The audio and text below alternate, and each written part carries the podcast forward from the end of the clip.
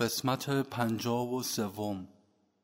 دل خود را از اجانب خالی کنید. اگر به هستی خدا یقین دارید بر شماست که او را بجویید ببینید و بشناسید. خدا را بیرون از خیشتن مجویید. خدا را فقط در درون خیش که خانه اوست می توانید بیابید.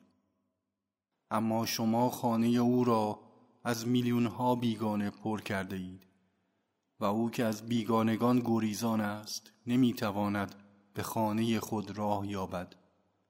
تا این اجانب را از خانه بیرون نرانید هرگز خدا را نخواهید یافت. این بیگانگان آرزوهای دیرین و میلیون ها خواست و خواهش های شماست.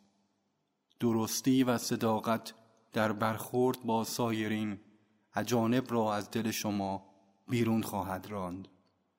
آنگاه موقعی است که خدا را خواهید یافت خدا را خواهید دید و خدا را خواهید شناخت.